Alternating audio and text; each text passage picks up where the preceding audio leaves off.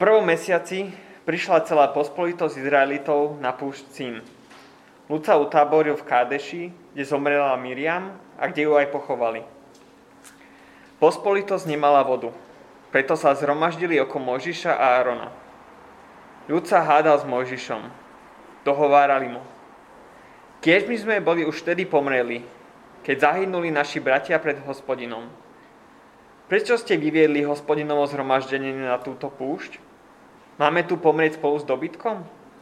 Prečo ste nás len vyviedli z Egypta a doviedli na toto nevľúdne miesto, kde sa nedá pestovať obilie, ani figy, ani vinič, ani granátové jablka, ba nie je tu ani pitná voda? Mojžiš a Áron odišli od zhromaždenia ku vchodu do stanu stretávania a padli na tvár. Tam sa im zjavila Hospodinová sláva. Hospodin povedal Mojžišovi: Vezmi si palicu a so svojím bratom Áronom zvolaj pospolitosť. Pred ňou sa prihovor, prihovorte skale a bude z nej tiecť voda. Tam im vyvedieš vodu zo skaly a napojíš ľud i dobytok. Mojžiš vzal teda palicu, ktorá bola pred Hospodinom, ako mu prikázal Hospodin.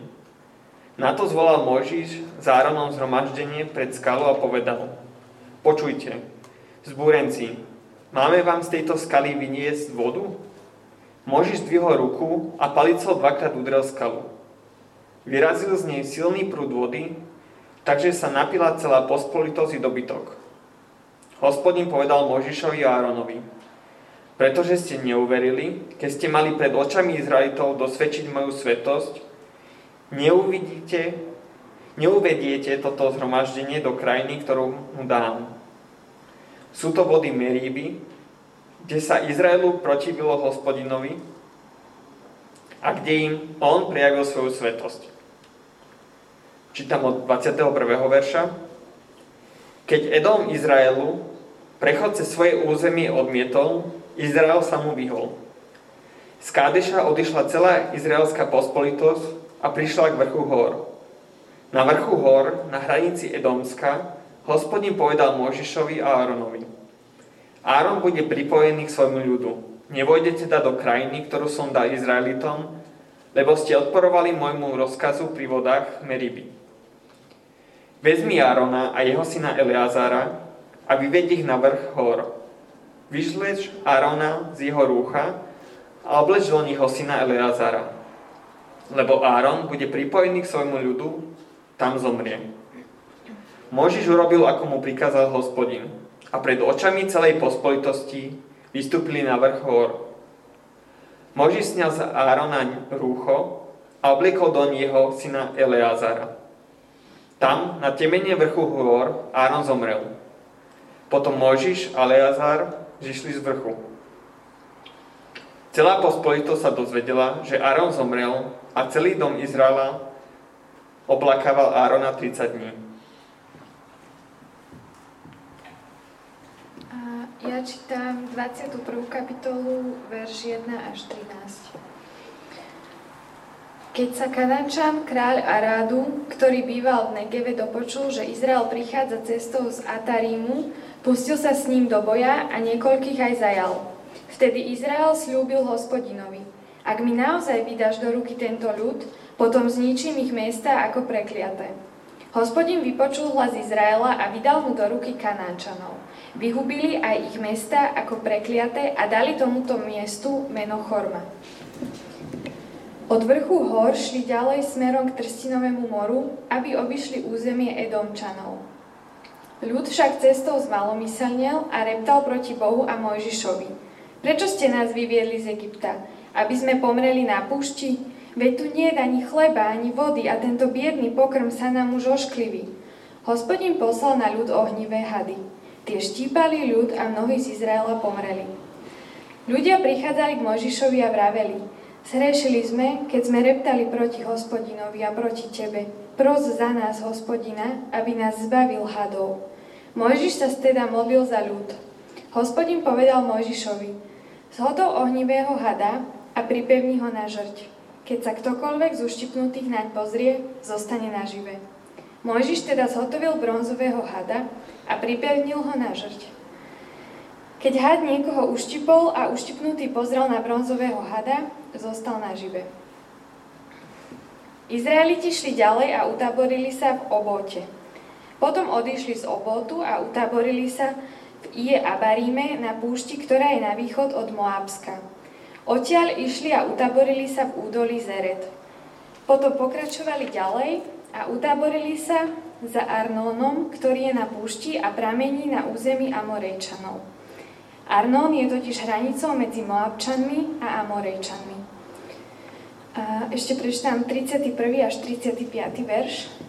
Keď sa Izraeliti usadili v krajine Amorejčanov, Mojžiš vyslal vyzvedačov, aby preskúmali Jazer. Potom Izraeliti obsadili jeho dediny a vyhnali miestnych Amorejčanov. Na to sa obrátili a šli hore Bášanskou cestou. Bášanský kráľ Og vyťahol so všetkým svojim ľudom do Edrei, do boja proti ním. Hospodin povedal Mojžišovi, neboj sa, lebo som ti ho dal do rúk, všetok jeho ľud i jeho krajinu. Ty s ním však nálož tak, ako si urobil amorejskému kráľovi Sichonovi, ktorý býval v Hešbone. Porazili ho i jeho synov, ako aj všetok jeho ľud, takže nikto neušiel. Potom obsadili jeho krajinu. Pekne ďakujem.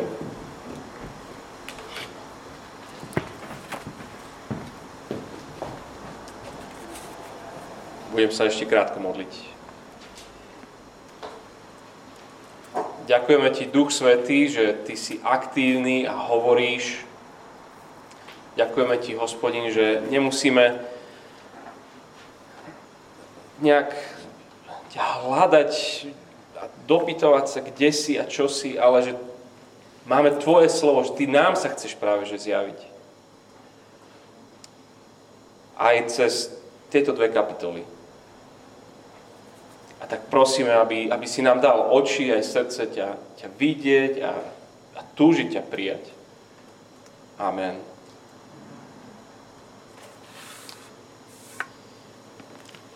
Stavkové kancelárie majú, sa majú super tieto dni.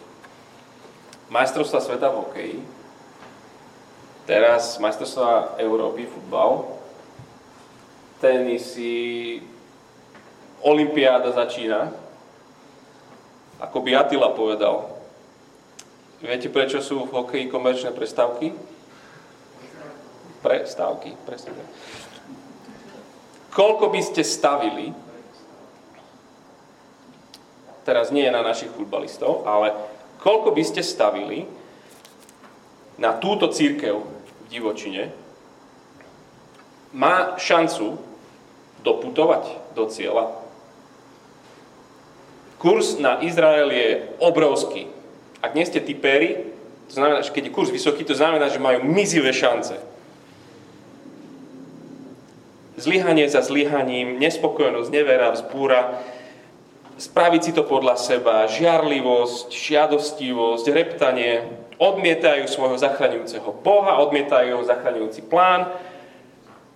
Ako môže táto pospolitosť niekedy získať korunu slávy? Veľa toho teda nedokázali doteraz. Neukázali. Aké sú ich výhliadky? Aké majú po doterajšom priebehu, a už ich sledujeme chvíľu, aké majú šance? Veď oni sa zničia sami. Môže Božia milosť ešte zvíťaziť aj pri nich? Šanca ich doputovania do cieľa je čo? Jedna ku sto, jedna desaťtisíc, jedna k milióna. Je ešte nádej? Ak to celé závisí od nich, jednoznačne nie. Je koniec. Žiadne šance nie sú. Nedôjdu tam nikdy, keď to takto pôjde ďalej. Ak to však závisí na ich Hospodinovi, na ich Bohu, dokonca aj s nimi je to sto percent isté, že tam dôjde. Boží plán aj s nimi sa, vždycky sa naplní. Boží zámer vždy zvíťazí. Nebyť Hospodina, oni by nikdy neboli ani zachránení. Nebyť Hospodina, všetci by tam zomreli. Nebyť Hospodina, nikto by nedošiel do toho cieľa.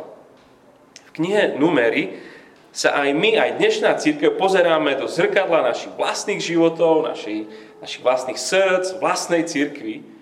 Je to aj naša smutná realita, naša nevera, naša nedôvera, naša nespokojnosť. A aj my sa musíme naučiť presne to, čo oni sa majú tuto naučiť v divočine.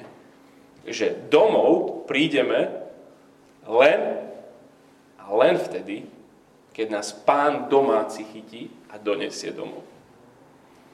Že k Otcovi prídeme len a len v Kristovi, v Jeho Synovi. Kapitoly dvadsať a dvadsaťjeden a nás presne toto učia príbehom. Keby to možno apoštol Pavel chcel nejak vyjadriť v nejakom liste, dvadsiatu kapitolu by kľudne mohol napísať, že nie je spravodlivého, nie je ani jedného. A keby dvadsiatu prvú tak mohol by jej dať názov, že spása je u Hospodina. Ak tá dvadsiata je jednou z najdepresívnejších kapitol tejto knihy, možno, možno celého starého zákona, to absolútne dno, tak dvadsiata prvá na tom smutnom, na, to, na tom čiernom pozadí, ako keď idete kupovať nejaký diamant alebo prsteň, mne sa to stálo iba raz v živote, iba raz som sa ženil, uh, tak, tak vám dajú, ukážu vám, na, na takom tmavom pozadí vám ukážu niečo krásne, ligotavé, pekné. Keď pozorne čítame tento text, tak vidíme niekoľko takých žiarivých, práve takýchto kontrastov. A krásnym príkladom je mesto Chorma. Chorma znamená prekliatie, alebo pohroma, kliatba, zničenie. A pretožte stranu ich so mnou. Prvý raz sme Chormu videli v štrnástej kapitole, v štyridsiatom piatom verši. To, ak si pamätáte, to bolo vtedy, keď, keď išli do tej zasúbenej zeme a povedali, že to sa nedá, sa vrátili tí zvedovia a všetci na to vykašľali a potom, ale potom aj tak na silu ideme, ale nedalo sa. štrnásta kapitola, štyridsaťpäť. Amalekovia a Kanaánčania, ktorí bývali na tom pohorí, zostúpili a bili ich a rozháňali až po Chormu. Chorma je miesto trpkej porážky. Chorma je miesto Božej kliatby na Izrael po tom, čo neverili. Ale ak si počúval Chormu, sme našli aj v dnešnom texte. dvadsiata prvá kapitola, tretí verš. Hospodin vypočul hlas Izraela a vydal mu do ruky Kanaánčanov. Vyhubili ich mesta ako prekliaté a dali tomuto miestu meno Chorma. Tá istá Chorma je miestom víťazstva. Prvé víťazstvo po štyridsiatich rokoch, odkedy odišli zo Sinaja. Teda z Chormy, z toho miesta Božého prekliatia svojho ľudu, neverného, sa stalo miesto prekliatia a Božích nepriateľov. Miesto zničenia sa stalo miestom víťazstva. Lebo Hospodin. Presne ako Golgota. Popravisko je pódium víťaza. Úžasný paradox. V Bohu je viac milosti, ako je v nás hriechu. V Bohu je viacej milosti, ako je v nás hriechu. Nie je to krásna pravda? O tom sú tieto dve kapitoly. Tak tá prvá vec. Hriech je všade. Mizerná je tá dvadsiata kapitola. To sa skutočne nenájde jeden jediný spravodlivý, celá cirkev, všetci jej vodcovia, nič. Oči preplač, skutočne. Kapitola dvadsať začína smrťou, končí smrťou a uprostred dokonca aj Mojžiš počuje rozsudok smrti. Tí najlepší, tí top nevojdu do cieľa. Verš jeden. V Kádeši zomrela Miriam. To je najvýznamnejšia žena svojej generácie. Mojžišova staršia sestra, vedúca osobnosť cirkvi. Zomiera v divočine. Potom tie verše dva až trinásť, taký ten klasický tobogán, hej. Počúvame stále to isté dookola. Prečo ste nás vyviedli z Egypta? A kiež by sme boli pomreli s tými ostatnými? A znova a znova Mojžiš s Áronom sa prihovárajú. Pokoľkykrát? štyridsiaty rok už plynie. štyridsať rokov to robia, od prvého mesiaca. Hneď po záchrane, ako, ako výjdu z Egypta, v Exodus sedemnásť sú smední a presne toto sa deje. Kiež by sme boli ostali a prečo ste nás vyviedli, smední sú. Po štyridsiatich rokoch od slova do slova skoro to isté oni rozprávajú. štyridsať rokov. Nič sa nezmenilo. Oni sa nič nenaučili. Nikde sa neposunuli, ani o milimeter nie sú nikde ďalej. A Boh sa znova a znova a znova trpezlivo stará, dáva im manu, mäso, vodu. Nikto za štyridsať rokov nezomrel na dehydratáciu na tej púšti. Ani jeden. štyridsať rokov Božej starostlivej trpezlivosti s ľuďom. A štyridsať rokov ľudskej nespokojnosti s ich Bohom. Mojžiš s Áronom dostanú zase inštrukcie, majú zjať palicu, zvolať ľud a potom hovoriť ku skale. Skala, to bol, to bol obrovský symbol Božej prítomnosti so svojim ľudom. Tak, ako to Martin čítal v tom úvodnom texte v prvej Korinťanom. To, čo má Mojžiš s Áronom ukázať, keď ich všetkých zvolajú, je, že stačí prosiť ich skalu, lebo ona ich sprevádza a, a tá skala im dá vodopád požehnania.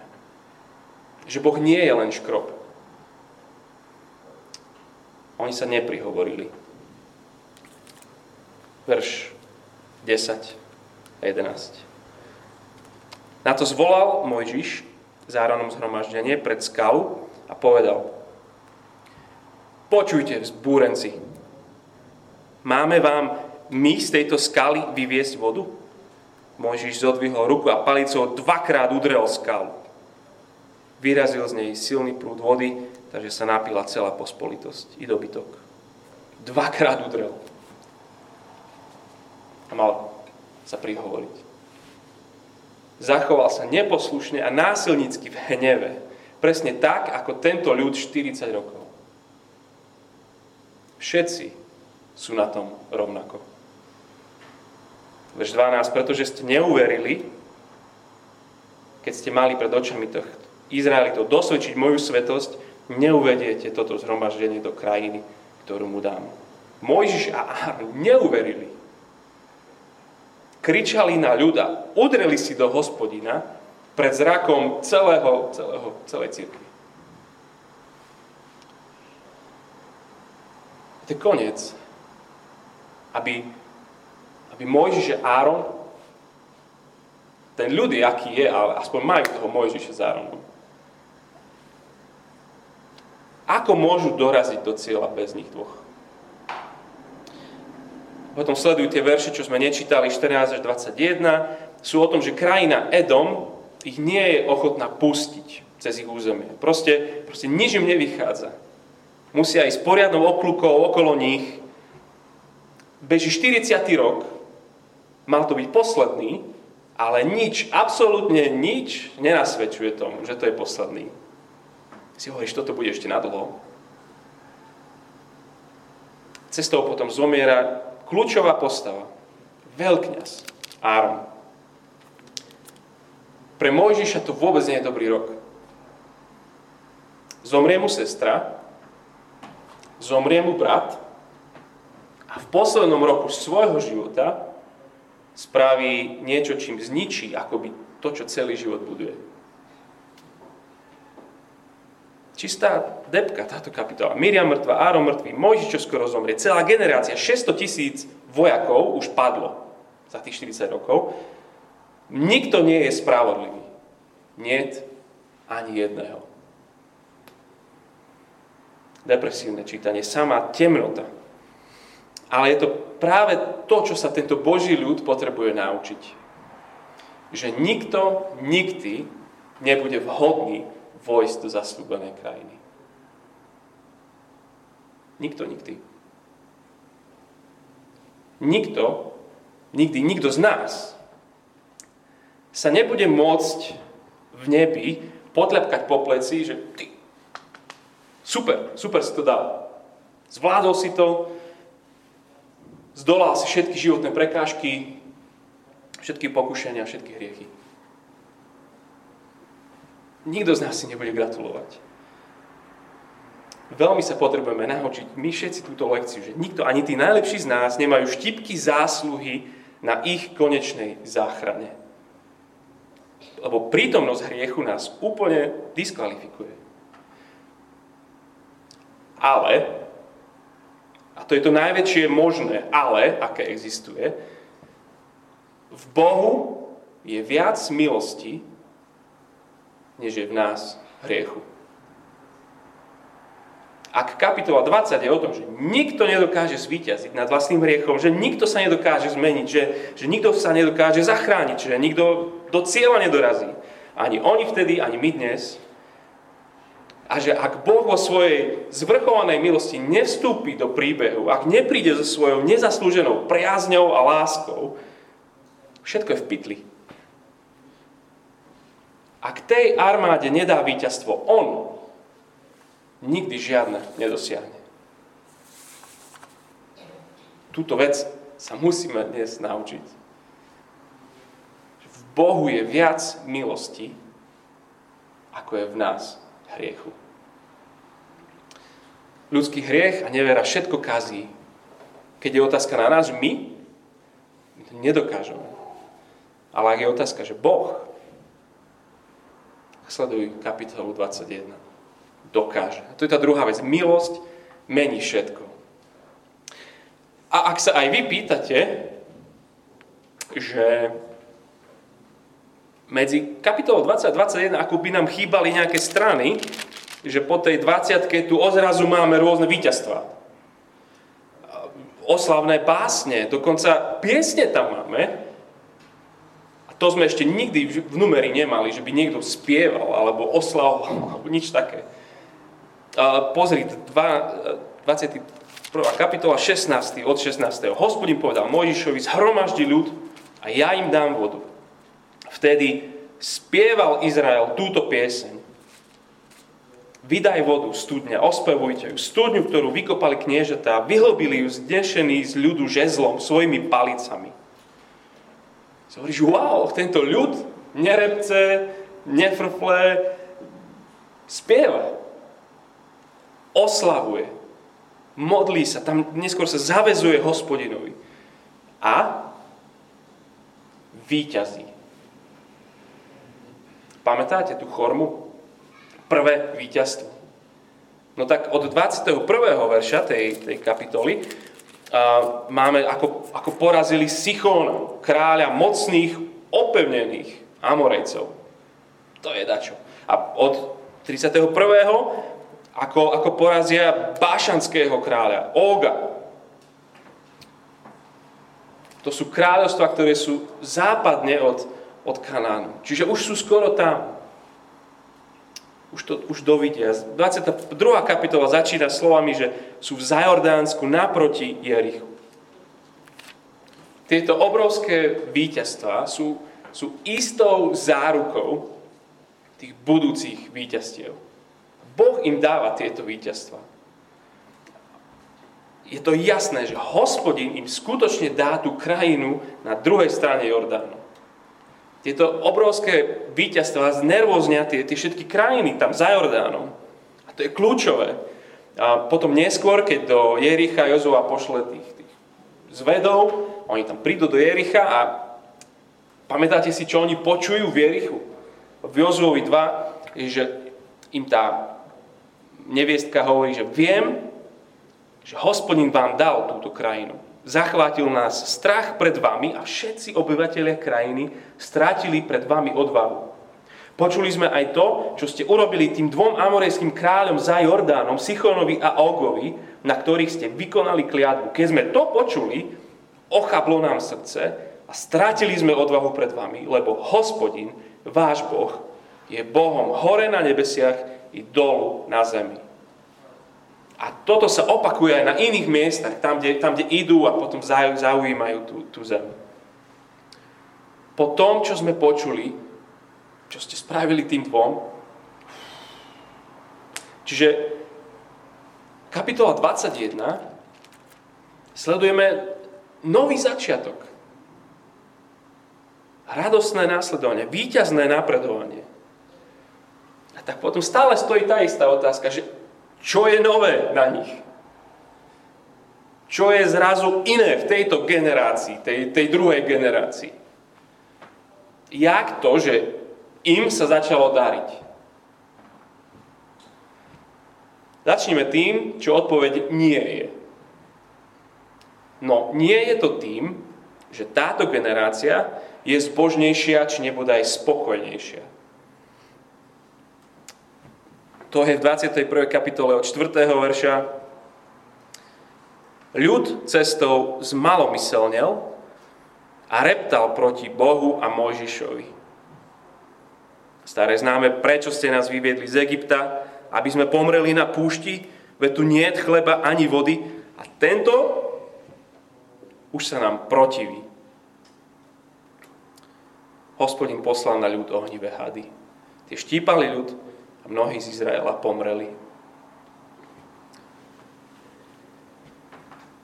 Prečo by tu tieto verši boli, ak nie na to, aby nám ukázali, že, že ich triumfy nemajú nič spoločné s touto novou generáciou?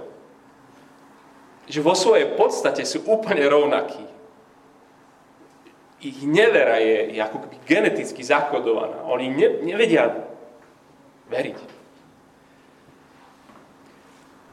Verí naša kultúra v progres ľudstva? Verí a vyznáva.